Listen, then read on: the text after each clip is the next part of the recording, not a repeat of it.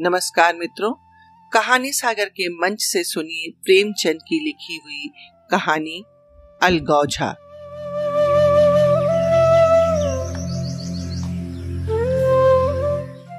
भोला महतो ने पहली स्त्री के मर जाने के बाद दूसरी सगाई की तो उसके लड़के रघु के बुरे दिन आ गए।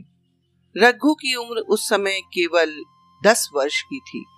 चैन से गाँव में गुल्ली डंडा खेलता फिरता था। माँ के आते ही चक्की में जुटना पड़ा। पन्ना रूपवती स्त्री थी और रूप और गर्व में चोली दामन का नाता है। वह अपने हाथों से कोई काम न करती। गोबर रघु निकालता, बैलों को सानी रघु देता, रघु ही जूठे बर्तनों को मांझता भोला की आँखें कुछ ऐसी फिरी कि उसे रघु में सब बुराइयाँ ही बुराइयाँ नज़र आती। पन्ना की बातों को वह प्राचीन मर्यादानुसार आँखें बंद करके मान लेता था। रघु की शिकायतों की जरा परवाह न करता। नतीजा यह हुआ कि रघु ने शिकायत करना ही छोड़ दिया। किसके सामने रोए? बाप ही नहीं, सारा गाँव दुश्मन था। बड़ा जिद्दी लड़का है, पन्ना को कुछ समझता ही नहीं। बेचारी उसका दुलार करती है, खिलाते पिलाती है, यह उसी का फल है। दूसरी औरत होती तो निबाह न होता। वह तो कहो, पन्ना इतनी सीधी सादी है कि निबाह हो जाता है। सबल की शिकायतें सब सुनते हैं, निर्बल की फरियाद भी कोई नहीं सुनता। रघु का हृदय माँ की ओर से दिन दिन फटता जाता था। यहाँ तक कि आठ साल गुजर गए और एक दिन भोला के नाम भी मृत्यु का संदेश आ पहुँचा।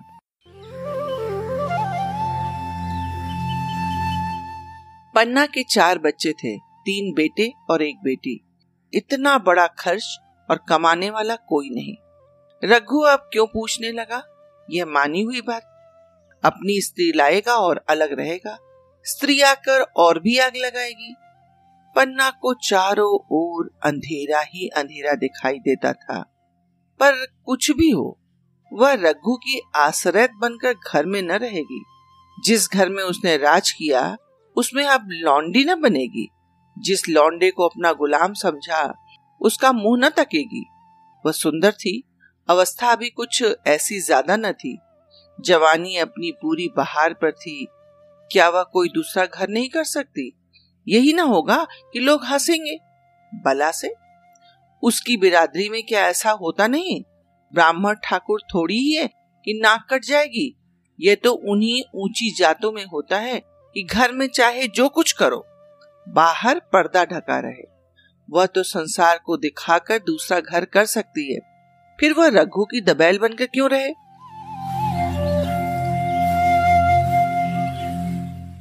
भोला को मरे एक महीना गुजर चुका था।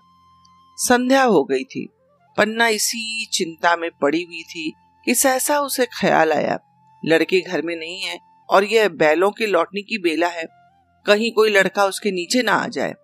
अब द्वार पर कौन है जो उनकी देखभाल करेगा? रघु को मेरे लड़के फूटी आँखों नहीं भाते। कभी हंसकर नहीं बोलता था। घर से बाहर निकली तो देखा रघु सामने झोपड़े में बैठा ऊख की गड़ेरिया बना रहा है।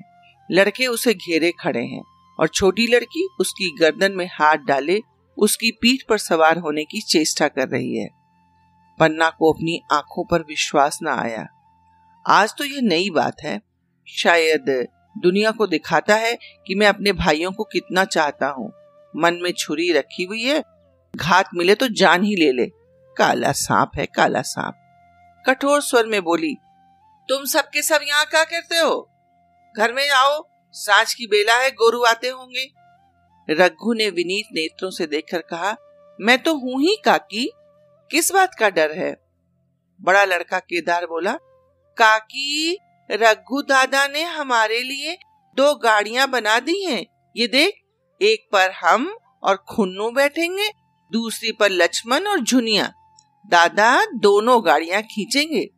यह कहकर वह एक कोने से दो छोटी छोटी गाड़ियाँ निकाल लाया। चार चार पहिए लगे थे। बैठने के लिए थे और रोक के लिए दोनों तरफ़ बाजू थे। पन्ना ने बड़े आश्चर्य से पूछा, ये गाड़ियाँ किसने बनाई? केदार ने चिढ़कर कहा, रघु दादा ने बनाई और किसने? भगत के घर से बसूला और रुखानी मांग कर लाए और चटपट बना दी। खूब दौड़ती काकी बैठ खुन्नू, मैं खींचू? खुन्नू गाड़ी में बैठ गया। केदार खींचने लगा। चर चर शोर हुआ। मानो गाड़ी भी इस खेल में लड़कों के साथ शरीक है। लक्ष्मण ने दूसरी गाड़ी में बैठकर कहा, दादा, खींचो ना, खींचो खींचो। रघु ने झुनिया को भी गाड़ी में बैठा दिया और गाड़ी खींचता हुआ दौड़ा। तीनों लड़के तालियाँ बजाने लगे। पन्ना चकित नेत्रों से दृश्य देख रही थी और सोच रही थी कि यह वही रघु है या कोई और। थोड़ी देर बाद दोनों गाड़ियाँ लौटी। लड़के घर में जाकर इस यान यात्रा के अनुभव बयान करने लगे। कितने खुश थे सब। मानो हवाई जहाज़ में बैठकर आए हों।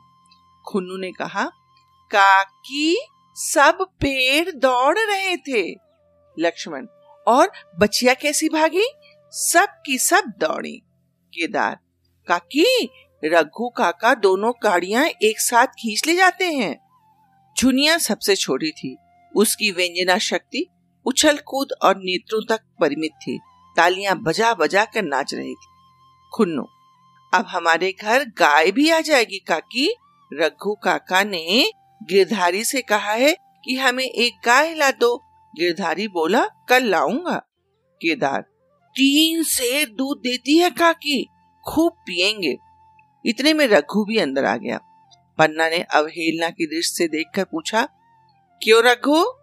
तुमने गिरधारी से कोई गाय मांगी है? रघु ने क्षमा प्रार्थना के भाव से कहा हाँ मांगी तो है, कल लाएगा। पन्ना रुपए किसके घर से आएँगे ये भी सोचा है? रघु सब सोच लिया है, काकी। मेरी ये मुहर नहीं है। इसके पच्चीस रुपए मिल रहे हैं। पाँच रुपए बछिया के मुझा दे दूँगा। बस, गाय अपनी हो जाएगी। पन्ना सन्नाटे में आ गई। अब उसका अविश्वासी मन भी रघु के प्रेम और सज्जनता को अस्वीकार न कर सका। बोली, मुहर को क्यों बेच देते हो भैया? गाय के भी कौन जल्दी है? हाथ में पैसे हो जाएँ तो ले लेना। सुना सुना गला अच्छा न लगेगा। इतने दिनों गाय न रही तो क्या लड़के नहीं जिए? रघु ने दार्शनिक भाव से बोला, बच्चों के खाने पीने के यही दिन है काकी। इस उम्र में न खाया तो फिर क्या खाएँगे? मुहर पहनना मुझे अच्छा भी नहीं मालूम होता। लोग समझते होंगे कि बाप तो गया, इसे मुहर पहनने की सूझी है। भोला मैं तो गाय की चिंता में ही चल बसे। न रुपए आए और न गाय मिली। मजबूर थे। रघु ने समस्या कितनी सुगंधता से हल कर दी। आज जीवन में पहली बार पहली बार पन्ना को रघु पर विश्वास आया। बोली, जब गहना ही बेचना है तो अपनी मुहर क्यों बेचोगे? मेरी हंसुली ले लो। रघु, नहीं नहीं, काकी, वह तुम्हारे गले में बहुत अच्छी लगती है। मर्दों को क्या मुहर पहने या ना पहने? पन्ना, चल। मैं बूढ़ी हुई, अब हंसुली पहनकर क्या करना है? तू अभी लड़का है, तेरा गला अच्छा न लगेगा। रघु मुस्कुराकर बोला, तुम कैसे बूढ़ी हो गई? गाँव में कौन है तुम्हारे बराबर? रघु की सरल आलोचना ने पन्ना को लज्जित कर दिया। उसके रूखे मुरझाए मुख पर प्रसन्नता की लाली दौड़ गई।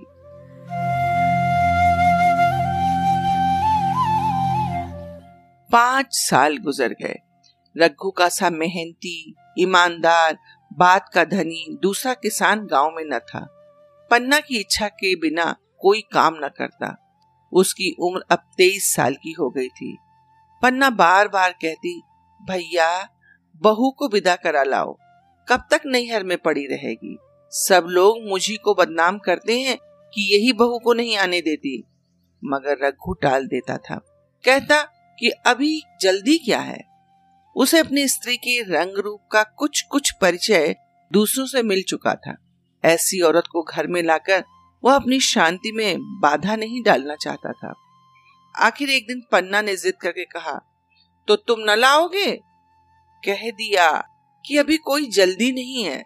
तुम्हारे लिए जल्दी ना हो, मेरे लिए तो है। मैं आज आदमी भेजती हूँ। पछताओगी काकी उसका मिजाज अच्छा नहीं है तुम्हारी बला से। जब मैं उससे बोलूँगी ही नहीं तो क्या हवा से लड़ेगी? रोटियाँ तो बना लेगी, मुझसे भीतर बाहर का काम नहीं होता, मैं आज बुलाए लेती हूँ। बुलाना चाहती हो तो बुला लो, मगर फिर यह नहीं कहना कि यह मेहरिया को ठीक नहीं करता, उसका गुलाम हो गया है।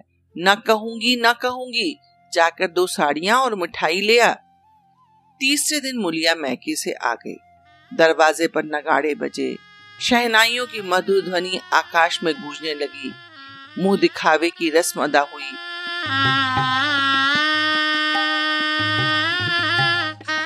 वह इस मरुभूमि में निर्मल जलधारा थी। गेहुआ रंग था बड़ी बड़ी नुकीली पलकें, कपोलों पर हल्की सुर्खी, आँखों में प्रबल आकर्षण। रघु उसे देखते ही मंत्रमुग्ध हो गया। प्रातःकाल पानी का घड़ा लेकर चलती, तब उसका गेहुआ रंग प्रभात की सुनहरी किरणों से कुंदन हो जाता। मानो उषा अपनी सारी सुगंध, सारा विकास और उन्माद लिए मुस्कुराती चली जाती हो।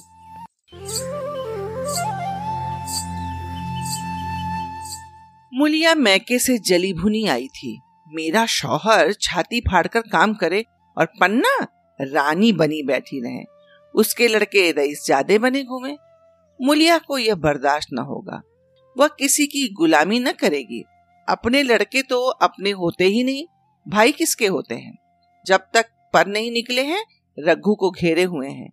ज्यो ही सयाने हुए, पर झाड़ कर निकल जाएँगे। बात भी न पूछेंगे।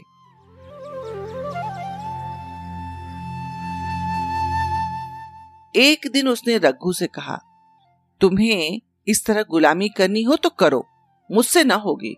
रघु तो फिर क्या करूँ? तू ही बता। लड़के तो अभी घर का काम करने लायक भी नहीं है, मुलिया। लड़के रावत के हैं, तुम्हारे नहीं हैं। यही पन्ना है जो तुम्हें दाने दाने को तरसाती थी। सब सुन चुकी हूँ। मैं लौंडी बनकर न रहूँगी। रुपए पैसे का मुझे हिसाब नहीं मिलता। न जाने तुम क्या लाते हो और वह क्या करती है। तुम समझते हो, रुपए घर ही में तो हैं, मगर देख लेना तुम्हें जो एक फूटी कौड़ी भी मिले, रघु, रुपए पैसे तेरे हाथ में देने लगूं तो दुनिया क्या कहेगी? ये तो सोच। दुनिया जो चाहे कहे। दुनिया के हाथे बिकी नहीं हो। देख लेना भाड़ लीप कर हाथ काला ही रहेगा। फिर तुम अपने भाइयों के लिए मरो। मैं क्यों मरूं?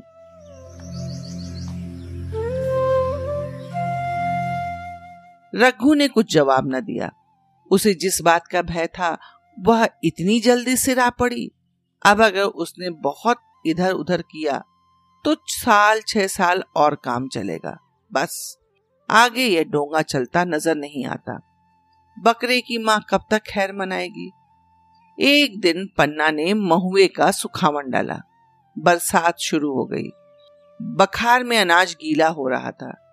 मुलिया से बोली, बहू जरा देखती रहना, मैं तालाब से नहाऊं।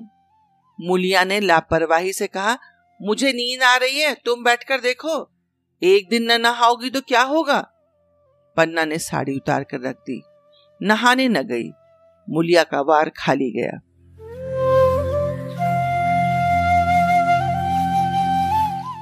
कई दिन बाद एक शाम को पन्ना धान रोप कर लौटी। अंधेरा हो गया था। दिन भर की भूखी थी। आशा थी, बहू ने रोटी बना रखी होगी, मगर देखा तो यहाँ चूल्हा ठंडा पड़ा हुआ था और बच्चे मारे भूख के तड़प रहे थे। पन्ना ने आहिस्ता से पूछा, आज अभी चूल्हा नहीं चला केदार ने कहा, आज दोपहर को भी चूल्हा नहीं जला, काकी। भाभी ने कुछ भी नहीं बनाया। पन्ना तो तुम लोगों ने क्या खाया बेटा? केदार कुछ नहीं। रात की रोटियाँ थी, खुन्नू और लक्ष्मण ने खा ली, मैंने सत्तू पी लिया। पन्ना, और बहू? केदार वह पड़ी सो रही हैं, कुछ नहीं खाया। पन्ना ने उसी वक्त चूल्हा जलाया और खाना बनाने बैठ गई। आटा गूंदती थी और रोती थी। क्या नसीब है, दिन भर खेत में जली, घर आई तो चूल्हे के सामने जलना पड़ा। केदार का चौदहवा साल था। भाभी के रंग ढंग देखकर सारी स्थिति समझ रहा था। बोला, काकी, भाभी अब तुम्हारे साथ नहीं रहना चाहती। पन्ना ने चौंक कर पूछा, क्या कुछ कहती थी? केदार, कहती कुछ नहीं थी, मगर उनके मन में यही बात है। फिर तुम क्यों नहीं उसे छोड़ देती? जैसे चाहे रहे, हमारा भी भगवान है। पन्ना ने दांतों से जीप दबाकर कहा, चुप! मेरे सामने ऐसी बात भूल कर भी ना कहना। रघु तुम्हारा भाई नहीं, तुम्हारा बाप है।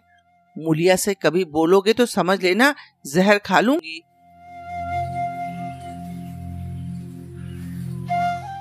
दशहरे का त्योहार आया।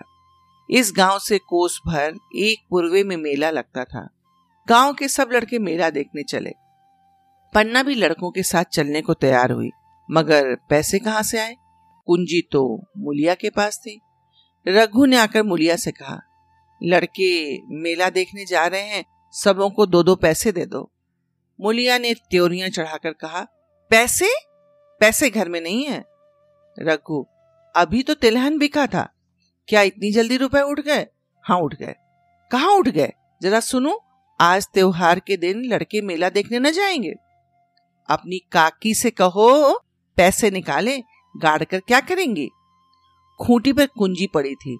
जैसे ही रघु ने हाथ बढ़ाया, मुलिया ने हाथ पकड़ लिया और बोली, कुंजी, मुझे दे दो, नहीं तो ठीक ना होगा।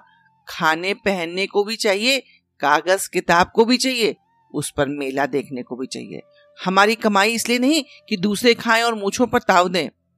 पन्ना ने सुन लिया और रघु से कहा, भैया, पैसे क्या होंगे? लड़के मेला देखने न जाएँगे। रघु ने झिड़क कर कहा, मेला देखने क्यों न जाएँगे? सारा गाँव जा रहा है, हमारे ही लड़के न जाएँगे। यह कहकर रघु ने अपना हाथ छुड़ा लिया और पैसे निकालकर लड़कों को दे दिए। मगर कुंजी जब मूलिया को देने लगा, तब उसने उसे आँगन में फेंक दिया और मुँह लपेट कर लेट गई। लड़के मेला देखने न गए। इसके बाद दो दिन और गुजर गए। मुलिया ने कुछ नहीं खाया और पन्ना भी भूखी रही। रघु कभी इसे मनाता, कभी उसे। पर न यह उठती, न वह। आखिर रघु ने हैरान होकर मुलिया से पूछा, कुछ मुँह से तो कहो, चाहती क्या हो? मुलिया ने धरती को संबोधित करके कहा, मैं कुछ नहीं चाहती, मुझे मेरे घर पहुँचा दो। रघु अच्छा उठ, खाना बना, पहुँचा दो तुम। मुलिया ने रघु की ओर आँख उठाई। रघु उसकी सूरत देखकर डर गया। वह माधुर्य, वह मोहकता वह लावण्य गायब हो गया था। दांत निकल आए थे, आँख फट गई और नथुने फड़क रहे थे। अंगारे की सी लाल आँखों से देखकर बोली अच्छा तो काकी ने यह सलाह दी है? यह मंत्र पढ़ाया है। तो यहाँ ऐसी कच्ची नहीं हूँ। तुम दोनों की छाती पर मूंग दलूँगी। हो किस पैर में? रघु अच्छा तो मूंग ही दल लेना। कुछ खा पी लेगी तभी तो मूंग दल सकेगी। मूलिया अब तो तभी मुँह में पानी डालूँगी जब घर अलग हो जाएगा। बहुत झेल चुकी। अब नहीं झेला जाता। रघु सन्नाटे में आ गया। एक दिन तक उसके मुँह से आवाज़ न निकली। अलग होने की उसने स्वप्न में भी कल्पना न की थी। उसने गाँव में दो चार परिवारों को अलग होते देखा था। वह खूब जानता था। रोटी के साथ लोगों के हृदय भी अलग हो जाते हैं। अपने हमेशा के लिए गैर हो जाते हैं। फिर उनमें वही नाता रह जाता है जो गाँव के आदमियों में। रघु ने मन में ठान लिया था कि वह इस विपत्ति को घर में न आने देगा, मगर होनहार के सामने उसकी एक न चली।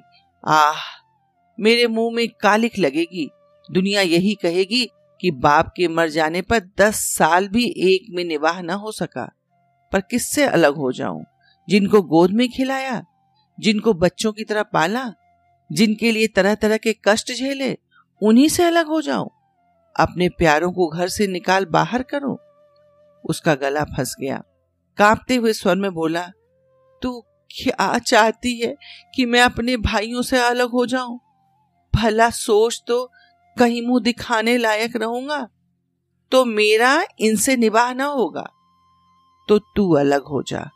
मुझे अपने साथ क्यों घसीटती है? तो मुझे क्या तुम्हारे घर में मिठाई मिलती है? मेरे लिए क्या संसार में जगह नहीं? तेरी जैसी मर्ज़ी जहाँ चाहे रह। मैं अपने घर वालों से अलग नहीं हो सकता। जिस दिन इस घर में दो चूल्हे जलेंगे, उस दिन मेरे कलेजे के दो टुकड़े हो जाएँगे। और मैं ये चोट नहीं सह सकता। तुझे जो तकलीफ़ हो, वह मैं दूर कर सकता हूँ। माल असबाब की मलकिन तू है ही। अनाज पानी तेरे हाथ में है। अब रह क्या गया? अगर कुछ काम धंधा करना नहीं चाहती तो मत कर। भगवान ने अगर मुझे समाई दी होती तो मैं तुझे तिनका तक न उठाने देता। तेरे ये सुकुमार हाथ पाँव मेहनत मजदूरी करने के लिए नहीं बनाए गए। मगर क्या करो? अपना कुछ बस नहीं। फिर भी तेरा जी कोई काम न करना चाहे, मत कर। मगर मुझसे अलग होने को न कहे, मैं तेरे पैरों पड़ता हूँ। मोलिया ने सिर से आंचल खिसकाया और जरा समीप आकर बोली, मैं काम करने से नहीं डरती, न बैठे बैठे खाना चाहती हूँ, मगर मुझे किसी की धौस नहीं सही जाती। तुम्हारी ही काकी घर का काम काज करती हैं तो अपने लिए करती हैं, अपने बाल बच्चों के लिए करती हैं। मुझ पर कुछ एहसान नहीं करती, फिर मुझ पर धौस क्यों जमाती हैं? उन्हें अपने बच्चे प्यारे होंगे तो मुझे तुम्हारा आसरा है।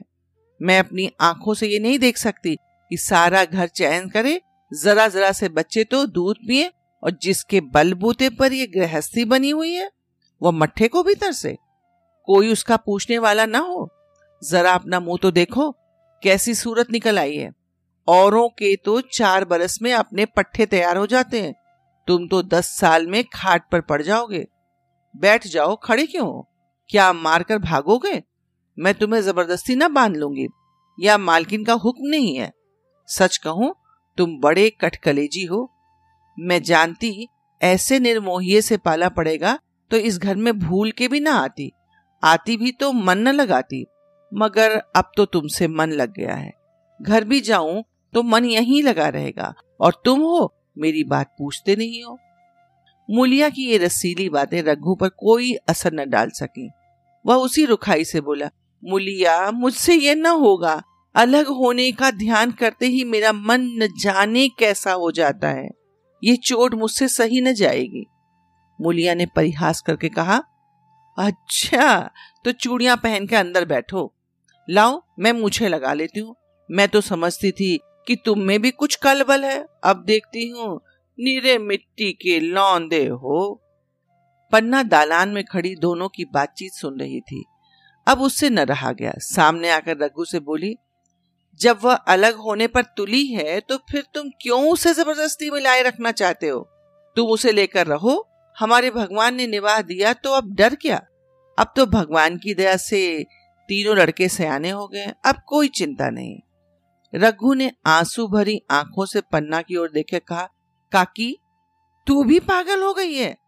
जानती नहीं, दो रोटियाँ होते ही दो मन हो जाते हैं।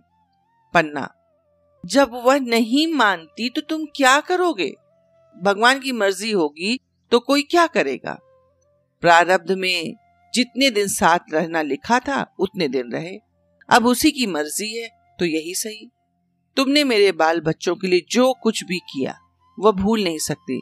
तुमने इनके सर पर हाथ न रखा होता तो आज इनकी न जाने क्या गति होती। न जाने किसके द्वार पर ठोकरे खाते होते। न जाने कहाँ कहाँ भीख मांगते फिरते। तुम्हारा जस मरते दम तक गाऊँगी। अगर मेरी खाल तुम्हारे जूते बनाने के काम आए तो खुशी से दे दो। चाहे तुमसे अलग हो जाऊँ, पर जिस घड़ी पुकारोगे, कुत्ते की तरह दौड़ती आऊँगी। यह भूलकर भी न सोचना कि तुमसे अलग होकर मैं तुम्हारा बुरा चेतूँगी। जिस दिन तुम्हारा अनभल मेरे मन में आएगा, उसी दिन मैं विष खाकर मर जाऊँगी। भगवान करे तुम दूधो नहाओ, पूतो फलो। मरते दम तक यही आशीष मेरे रोए रोए से निकलती रहेगी। और लड़के भी अगर अपने बाप के हैं तो मरते दम तक तुम्हारा पोस मानेंगे। यह कहकर पन्ना रोती हुई वहाँ से चली गई। रघु वहीं मूर्ति की तरह बैठा रहा। आसमान की ओर टकटकी लगी थी और आँखों से आँसू बह रहे थे। पन्ना की बातें सुनकर मुलिया समझ गई कि अब पौ बारह है। चटपट उठी घर में झाड़ू लगाई, चूल्हा जलाया, कुएँ से पानी लाने चली गई। उसकी टेक पूरी हो गई थी। गाँव में स्त्रियों के दो दल होते हैं, एक बहुओं का, दूसरा सासों का। बहुएँ सलाह और सहानुभूति के लिए अपने दल में जाती हैं, सासें अपने में। दोनों की पंचायतें अलग होती हैं।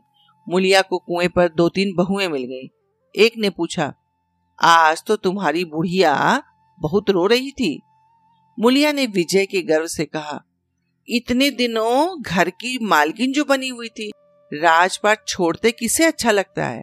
बहन, मैं उनका बुरा नहीं चाहती, लेकिन एक आदमी की कमाई में कहाँ तक बरकत होगी? मेरे भी यही खाने पीने पहनने ओढ़ने के दिन है। अभी उनके पीछे मरो, फिर बाल बच्चे हो जाए, उनके पीछे मरो। सारी ज़िंदगी रोते ही कट जाएगी। एक और बहू हम्म सारी बुढ़िया यही चाहती हैं कि हम सब जन भर लौंडी बनी रहे, मोटा झोटा खाएँ और पड़ी रहे। दूसरी बहू, किस भरोसे पर कोई मरे? अपने लड़के तो बात नहीं पूछे। पर आए लड़कों का क्या भरोसा? कल इनके हाथ पैर हो जाएँगे, फिर कौन पूछता? अपनी अपनी मेहरिया का मुँह देखेंगे? पहले ही से फटकार देना अच्छा है, फिर कोई कलक न होगा। मुलिया पानी लेकर गई, खाना बनाया और रघु से बोली, जाओ नहाओ रोटी तैयार है। रघु ने मानो सुना ही नहीं, सिर पर हाथ रखकर द्वार की ओर तकता रहा। मुलिया, क्या कहती हूँ, कुछ सुनाई देता है? रोटी तैयार है, जाओ नहाओ। सुन रहा हूँ, क्या बहरा हूँ? रोटी तैयार है तो जाकर खा लो, मुझे भूख नहीं है। मुलिया ने कुछ नहीं कहा, जाकर चूल्हा बुझा दिया, रोटियाँ उठाकर छीके पर रख दी और मुँह ढाक कर लेट गई। जरा देर में पन्ना आकर बोली, खाना तैयार है? नहा धोकर खा लो। बहू भी भूखी होगी। रघु ने झुंझलाकर कहा, काकी, तू घर में रहने देगी कि मुँह में कालिक लगाकर कहीं निकल जाऊँ? खाना तो खाना ही है। आज न खाऊँगा तो कल खाऊँगा, लेकिन अभी मुझसे न खाया जाएगा। केदार क्या अभी मदरसे से नहीं आया? पन्ना, अभी तो नहीं आया, आता ही होगा। पन्ना समझ गई कि जब तक वह खाना बनाकर लड़कों को न खिलाएगी और खुद न खाएगी, रघु न खाएगा। इतना ही नहीं, उसे रघु से लड़ाई करनी पड़ेगी, उसे जली कटी सुनानी पड़ेगी, उसे यह दिखाना पड़ेगा कि मैं ही उससे अलग होना चाहती हूँ, नहीं तो वह इसी चिंता में घुल घुल कर प्राण दे देगा। यही सोचकर उसने अलग चूल्हा जलाया और खाना बनाने लगी। इतने में केदार और खुन्नू मदरसे से आ गए। पन्ना ने कहा, आओ बेटा, खा लो रोटी तैयार है। केदार, भैया को भी बुला लू ना? पन्ना, तुम आकर खा लो, उसकी रोटी बहू ने बनाई है। खुन्नू, जाकर भैया से पूछना आऊँ। पन्ना, जब उसका जी चाहेगा खाएँगे, तू बैठकर खा। तुझे इन सब बातों से क्या मतलब? जिसका जी चाहेगा खाएगा, जिसका न चाहेगा, न खाएगा? जब वह और उसकी बीवी अलग होने पर तुले हैं तो कौन मनाए? केदार तो क्यों अम्मा जी? क्या हम अलग घर में रहेंगे? पन्ना, उनका जी चाहे एक घर में रहें, जी चाहे आँगन में दीवार डालने। खुन्नू ने दरवाजे पर आकर झांका। सामने फूस की झोपड़ी थी, वहीं खाट पर रघु नारियल पी रहा था। खुन्नो, भैया तो अभी नारियल लिए बैठे हैं। पन्ना, जब जी चाहेगा खाएँगे। केदार, भैया ने भाभी को डांटा नहीं? मुलिया अपनी कोठरी में पड़ी सुन रही थी। बाहर आकर बोली, भैया ने तो नहीं डांटा, अब तुम ही आकर डांटो। केदार के चेहरे का रंग उड़ गया, फिर ज़ुबान न खोली। तीनों लड़कों ने खाना खाया और बाहर निकले। लू चलने लगी थी। आम के बाग में गाँव के लड़के लड़कियाँ हवा से गिरे हुए आम चुन रहे थे। केदार ने कहा, आज हम भी आम चुनने चले? खूब आम गिरे हैं। खुन्नो, दादा जो बैठे हैं लक्ष्मण, मैं न जाऊँगा। दादा घुड़केंगे। केदार, वे तो अब अलग हो गए हैं। लक्ष्मण तो अब हमको कोई मारेगा तो दादा न बोलेंगे। केदार, वाह, तब क्यों न बोलेंगे? रघु ने तीनों लड़कों को दरवाजे पर खड़े देखा, पर वह कुछ बोला नहीं। पहले तो वे घर के बाहर निकलते तो उन्हें डांट बैठता था, पर आज वह मूर्ति के समान निश्चल बैठा रहा। अब लड़कों को कुछ साहस हुआ। कुछ दूर और आगे बढ़े। रघु अब भी न बोला। कैसे बोले? वह सोच रहा था, काकी ने लड़कों को खिला पिला दिया, मुझसे पूछा तक नहीं, क्या उसकी आँखों पर पर्दा पड़ गया है? अगर मैंने लड़कों को पुकारा और वे ना आए तो? मैं उनको मार पीट तो न सकूँगा। लू में सब मारे मारे फिरेंगे, कहीं बीमार न पड़ जाए। उसका दिल महसूस कर रह जाता था, लेकिन मुँह से कुछ न कह सकता था। लड़कों ने देखा ये बिल्कुल नहीं बोलते तो निर्भय होकर चल पड़े। सहसा मुलिया ने आकर कहा, अब तो उठोगे कि अब भी नहीं, जिनके नाम पर फाका कर रहे हो, उन्होंने मज़े से लड़कों को खिलाया और आप खाया। अब आराम से सो रही हैं। मोर पिया बात न पूछे, मोर सुहागिन नाव। एक बार भी तो मुँह से न फूटा कि चलो भैया खा लो। रघु को इस समय मरमान तक पीड़ा हो रही थी। मुलिया के इन कठोर शब्दों ने घाव पर नमक छिड़क दिया। दुखित नेत्रों से देखकर बोला, तेरी जो मर्ज़ी थी, वही हुआ। अब जा, ढोल बजा। मुलिया, नहीं, तुम्हारे लिए थाली परोसे बैठी हूँ। रघु, मुझे मत चिढ़ा। तेरे पीछे मैं भी बदनाम हो रहा हूँ। जब तू किसी की होकर नहीं रहना चाहती तो दूसरे को क्या गरज, जो तेरी खुशामद करे? जाकर काकी से पूछ लड़के आम चुनने गए उन्हें पकड़ लाऊं? मुलिया अंगूठा दिखाकर बोली यह जाता है। सौ बार गरज हो जाकर पूछो। इतने में पन्ना भी भीतर से निकल आई। रघु ने पूछा काकी लड़के बाग में चले गए हैं? लू चल रही है। पन्ना अब कौन उनका पुछत्तर है? बगीचे में जाएँ, पेड़ पर चढ़े पानी में डूबे मैं अकेली क्या क्या करूँ? रघु जाकर पकड़ लाऊं? पन्ना। जब तुम्हें अपने मन से नहीं जाना है तो फिर मैं क्यों जाने को कहूँ? तुम्हें रोकना होता तो रोक न देते? तुम्हारे सामने ही तो गए होंगे। पन्ना की बात अभी पूरी भी न हुई कि रघु ने नारियल को कोने में रख दिया और बाग की तरफ़ चला गया।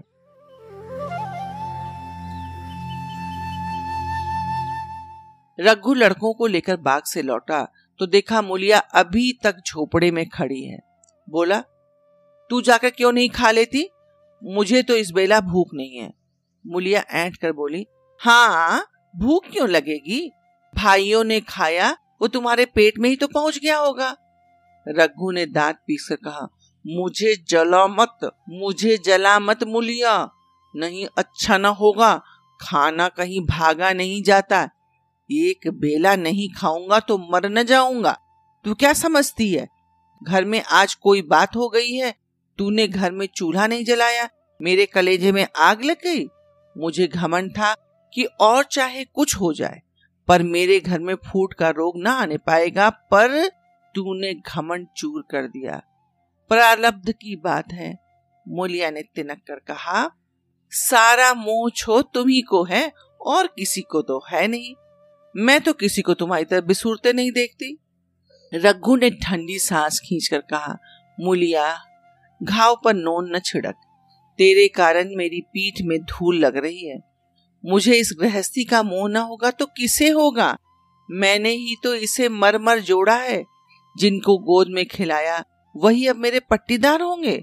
जिन बच्चों को मैं डांटता था, उन्हें आज कड़ी आँखों से देख भी नहीं सकता।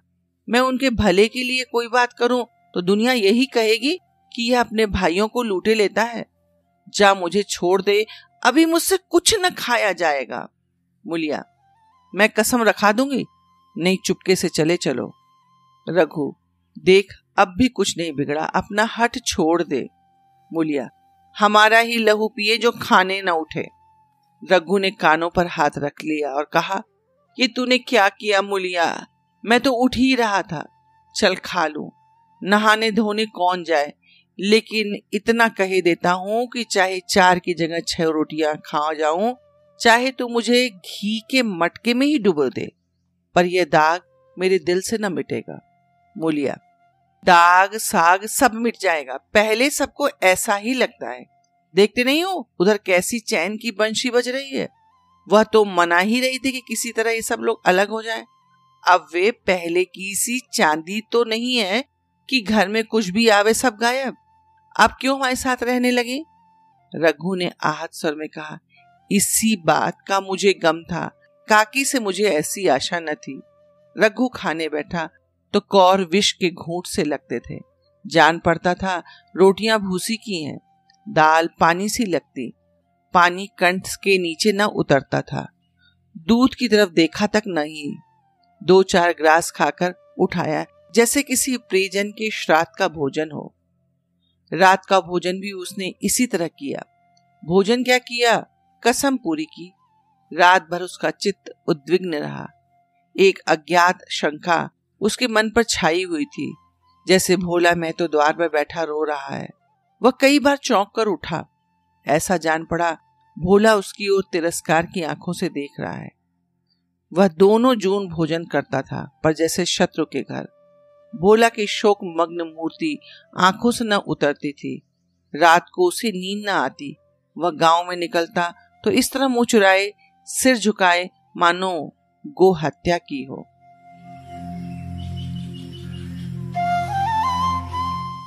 पाँच साल और गुजर गए। रघु अब दो लड़कों का बाप था। आँगन में दीवारें खिंच गईं, खेतों में मेड़े डाल दी गईं और बैल बछिए बाँध लिए गए। केदार की उम्र अब उन्नीस की हो गई थी। उसने पढ़ना छोड़ दिया था और खेती का काम करता।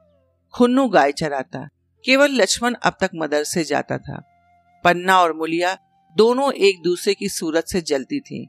मुलिया के दोनों लड़के बहुधा पन्ना के पास ही रहते।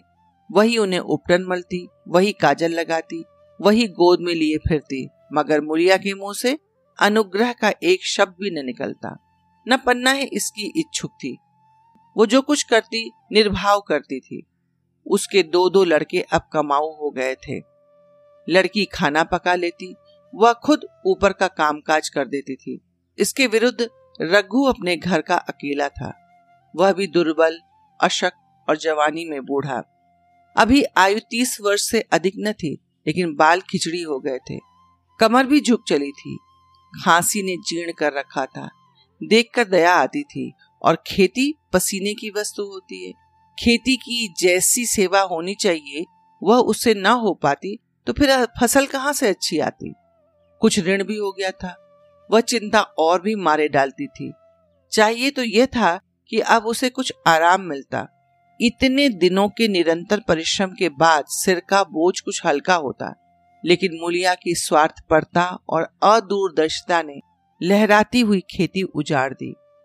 अगर सब एक साथ रहते तो वह अब तक पेंशन पा जाता। मज़े से द्वार पर बैठा हुआ नारियल पीता। भाई काम करते, वह सलाह देता। मैं तो बना फिरता। कहीं किसी के झगड़े छुड़ाता, कहीं साधु संतों की सेवा करता, लेकिन वह अवसर हाथ से निकल गया।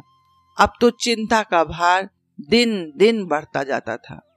आखिर उसे धीमा धीमा ज्वर रहने लगा। हृदय शूल, चिंता कड़े परिश्रम और अभाव का यही पुरस्कार है। पहले कुछ परवाह न की। समझा, आप ही, आप अच्छा हो जाएगा। मगर कमज़ोरी बढ़ने लगी तो दवा की फ़िक्र हुई। जिसने जो बता दिया, खा लिया। डॉक्टर और वैद्यों के पास जाने की सामर्थ्य कहा? और सामर्थ्य भी होती तो रुपए खर्च कर देने के सिवा और नतीजा ही क्या था? जीर्ण ज्वर की औषधि आराम और पुष्टिकारक भोजन है। न वह बसंत मालती का सेवन कर सकता था और न आराम से बैठकर बलवर्धक भोजन कर सकता था। कमज़ोरी बढ़ती ही गई। पन्ना को अवसर मिलता तो वह आकर उसे तसल्ली देती, लेकिन उसके लड़के अब रघु से बात भी न करते। दवा दारू तो क्या करते, उसका और मज़ाक उड़ाते। भैया समझते थे कि हम लोगों से अलग होकर सोने की ईंट रख लेंगे। भाभी भी समझती थी सोने से लग जाऊँगी अब देखे कौन पूछता है? सिसक सिसक कर न मरे तो कह देना। बहुत हाय हाय भी अच्छी नहीं होती। आदमी उतना काम करे जितना हो सके। ये नहीं कि रुपए के लिए जान दे दे। पन्ना कहती, रघु बेचारे का इसमें कौन सा दोष है? केदार कहता, चल, मैं खूब समझता हूँ। भैया की जगह मैं होता तो डंडे से बात करता। मजाल है कि औरत यो जिद करती ये सब भैया की चाल थी सब सदी बदी बात।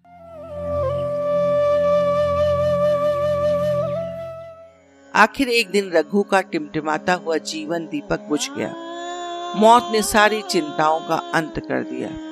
अंत समय उसने केदार को बुलाया, पर केदार को ऊख में पानी देना था, डरा, कहीं दवा के लिए ना भेज दें, बहाना बना दिया।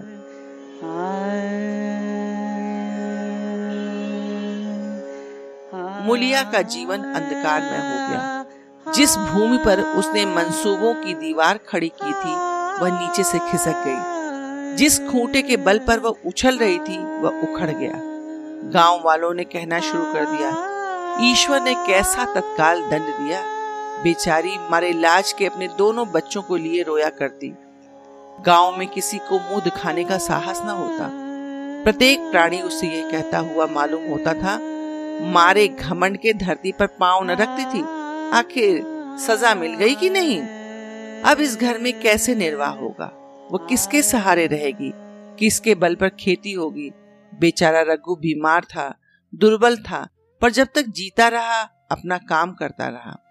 मारे कमज़ोरी के कभी कभी सिर पकड़कर बैठ जाता और जरा दम लेकर फिर हाथ चलाने लगता था। सारी खेती तहस नहस हो रही थी। उसे कौन संभालेगा? अनाज की डांठें खलिहान में पड़ी थी। ऊख अलग सूख रही थी। वह अकेली क्या क्या करेगी? फिर सिंचाई अकेले आदमी का तो काम नहीं। तीन तीन मजदूरों को कहाँ से लाए? गाँव में मजदूर थे ही कितने? आदमियों के लिए खींचा तानी हो रही थी। क्या करे, क्या ना करे? इस तरह तेरह दिन बीत गए। क्रिया कर्म से छुट्टी मिली। दूसरे दिन सवेरे मूलिया ने दोनों बालकों को गोद में उठाया और अनाज मारने चली। खलिहान में पहुंचकर उसने एक को पेड़ के नीचे घास के गर्म बिस्तर पर सुला दिया और दूसरे को वहीं बैठाकर अनाज मारने लगी। बैलों को हाँकती थी और रोती थी। क्या इसीलिए भगवान ने उसको जन्म दिया था? देखते देखते क्या से क्या हो गया। इन्हीं दिनों पिछले साल भी अनाज मारा गया था। वह रघु के लिए लोटे में शरबत और मटर की घुगनी लेकर आई थी। आज न कोई उसके आगे है, न पीछे। लेकिन किसी की लौंडी तो हो नहीं। उसे अलग होने का अब भी पछतावा न था। एकाएक छोटे बच्चे का रोना सुनकर उसने उधर ताका तो बड़ा लड़का उसे चुमकार कर कह रहा था, भैया, तुम तुप रहो तुप रहो। धीरे धीरे उसके मुख पर हाथ फेरता था और चुप कराने के लिए विकल था। जब बच्चा किसी तरह न चुप हुआ तो वह खुद उसके बगल में लेट गया और उसे छाती से लगाकर प्यार करने लगा। मगर जब यह प्रयत्न भी सफल न हुआ तो वह भी रोने लगा। उसी समय पन्ना दौड़ी आई और छोटे बालक को गोद में उठाकर प्यार करती हुई बोली, लड़कों को मुझे क्यों नहीं दे आई बहू? हाय हाय, बेचारा धरती पर पड़ा लोट रहा है। जब मैं मर जाऊँ तो जो चाहे करना। अभी तो जीती हूँ, अलग हो जाने से बच्चे नहीं अलग हो गए हैं। मुलिया ने कहा, तुम्हें भी तो छुट्टी नहीं थी अम्मा, क्या करती? पन्ना तो तुझे यहाँ आने की ऐसी क्या जल्दी थी? डांट मार न जाती? तीन तीन लड़के तो हैं और किस दिन काम आएँगे? केदार तो कल ही मारने को कह रहा था, पर मैंने कहा, पहले ऊख में तो पानी दे लो, फिर आज मारना। मड़ाई तो दस दिन बाद भी हो सकती है ऊख की सिंचाई न हुई तो सूख जाएगी। कल से पानी चढ़ा हुआ है, परसों तक खेतपुर जाएगा, तब मड़ाई हो जाएगी। तुझे विश्वास ना आएगा, जब से भैया मरे, केदार को बड़ी चिंता हो गई है। दिन में सौ सौ बार पूछता है, भाभी बहुत रोती तो नहीं है? देख लड़के भूखे तो नहीं है, कोई लड़का रोता तो दौड़ा आता है, देख अम्मा क्या हुआ, बच्चा क्यों रोता है? कल रोकर कह रहा था, अम्मा, मैं जानता कि भैया इतनी जल्दी चले जाएँगे तो उनकी कुछ सेवा कर लेता। कहाँ जगाए जगाए उठता था, अब देखती हूँ तो पहर रात भी उठकर काम में लग जाता है। खुन्नू कल जरा सा बोला, पहले हम अपनी ऊख में पानी दे लेंगे, तब भैया की ऊख में देंगे।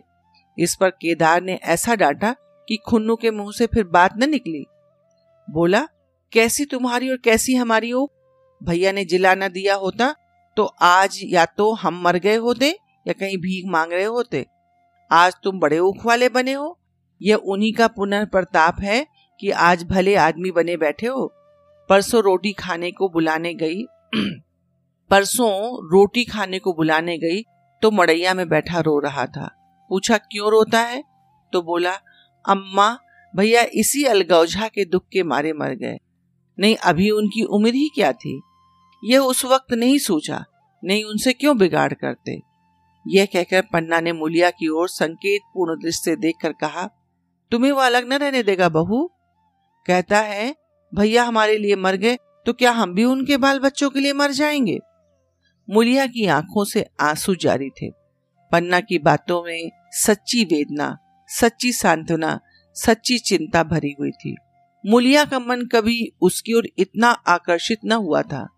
जिनसे उसने व्यंग और प्रतिकार का भय था, वे इतने दयालु, इतने शुभेक्षु हो गए थे।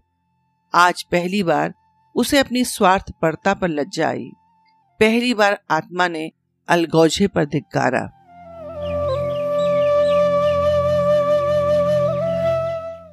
इस घटना को पाँच साल गुजर गए। पन्ना आज बूढ़ी हो गई है। केदार घर का मालिक है, मुलिया घर की मलकिन है। खुन्नू और लक्ष्मण के विवाह हो चुके थे, मगर केदार अभी तक कुंवारा है। कहता है, मैं विवाह न करूँगा। कई जगहों से बातचीत हुई, कई सगाइयाँ भी आई, पर उसने हामी न भरी। पन्ना ने कंपे लगाए, जाल फैलाए, पर वो न फंसा। कहता, औरतों से कौन सुख? मेहरिया घर में आई और आदमी का मिजाज बदला। फिर जो कुछ है वह मेहरिया है। माँ, बाप, भाई बंधु सब पर आए हैं। जब भैया जैसे आदमी का मिजाज बदल गया तो फिर दूसरों की क्या गिनती? दो लड़के भगवान ने दिए हैं, और क्या चाहिए? बिना ब्याह किए दो बेटे मिल गए। इससे बढ़कर और क्या होगा? जिसे अपना समझो, वे अपने हैं। जिसे गैर समझो, वे गैर है। एक दिन पन्ना ने कहा तो फिर तेरा वंश कैसे चलेगा? केदार, मेरा वंश तो चल रहा है। दोनों लड़कों को अपना ही समझता हूँ ना, पन्ना। समझने पर ही तो है तो तू मुलिया को भी अपनी मेहरिया समझता होगा। केदार ने झेपते हुए कहा, तुम तो गाली देती हो अम्मा, पन्ना। गाली कैसी? तेरी भाभी भी तो है। केदार, मेरे जैसे लठ गंवार को वो क्यों पूछने लगी? पन्ना, तू करने को कहे तो मैं उससे पूछूँ। नहीं अम्मा, कहीं रोने गाने न लगे। तेरा मन हो तो मैं बातों बातों में उसके मन की था लू। मैं नहीं जानता, जो चाहे कर। पन्ना केदार के मन की बात समझ गई। लड़के का दिल मुलिया पर आया हुआ है, पर संकोच और भय के मारे कुछ नहीं कहता। उसी दिन उसने मुलिया से कहा, क्या करूँ बहू? मन की लालसा मन में ही रह जाती है। केदार का घर भी बस जाता तो मैं निश्चिंत हो जाती। मुलिया, वे तो करने को नहीं कहते? पन्ना ऐसी औरत मिले जो घर में मेल से रहे तो कर लू। मुलिया, ऐसी औरत कहाँ मिलेगी? कहीं ढूंढो। मैंने ढूंढ लिया है। सच किस गाँव की है? अभी न बताऊँगी। मुदा ये जानती हूँ कि उससे केदार की सगाई हो जाए तो घर बन जाए और केदार की ज़िंदगी भी सफल हो जाए। न जाने लड़की मानेगी कि नहीं। मानेगी क्यों नहीं, अम्मा? ऐसा सुंदर, कमाऊ सुशील वर और कहा मिल जाता? उस जन्म का कोई साधु महात्मा है? नहीं तो लड़ाई झगड़े के डर से कौन बिन ब्याह रहता है? कहा रहती मैं जाकर उसे मना लाऊं? तू चाहे तो उसे मना ले, तेरे ही ऊपर है। मैं आज ही चली जाऊँगी अम्मा। उसके पैरों पड़कर मना लाऊँगी। बता दू, वह तो तू ही है। मुलिया न जाकर बोली, तुम तो अम्मा जी गाली देती हो।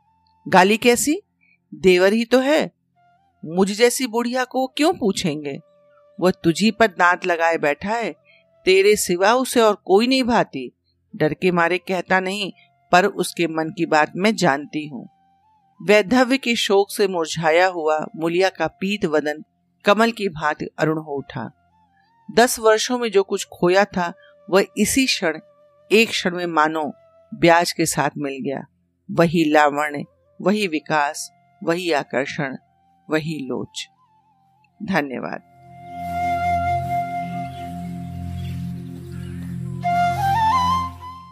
तो ये थी कहानी अलगौछा प्रेमचंद जी की लिखी हुई कहानी। उस समय के ग्रामीण परिवेश को दर्शाती हुई बहुत सुंदर कहानी। मित्रों, अगर आपको मेरी कहानी अच्छी लगी हो तो इस कहानी को लाइक कीजिए, अपने मित्रों के साथ साझा भी कीजिए बहुत जल्दी एक नई कहानी के साथ फिर मिलूँगी। तब तक राम राम।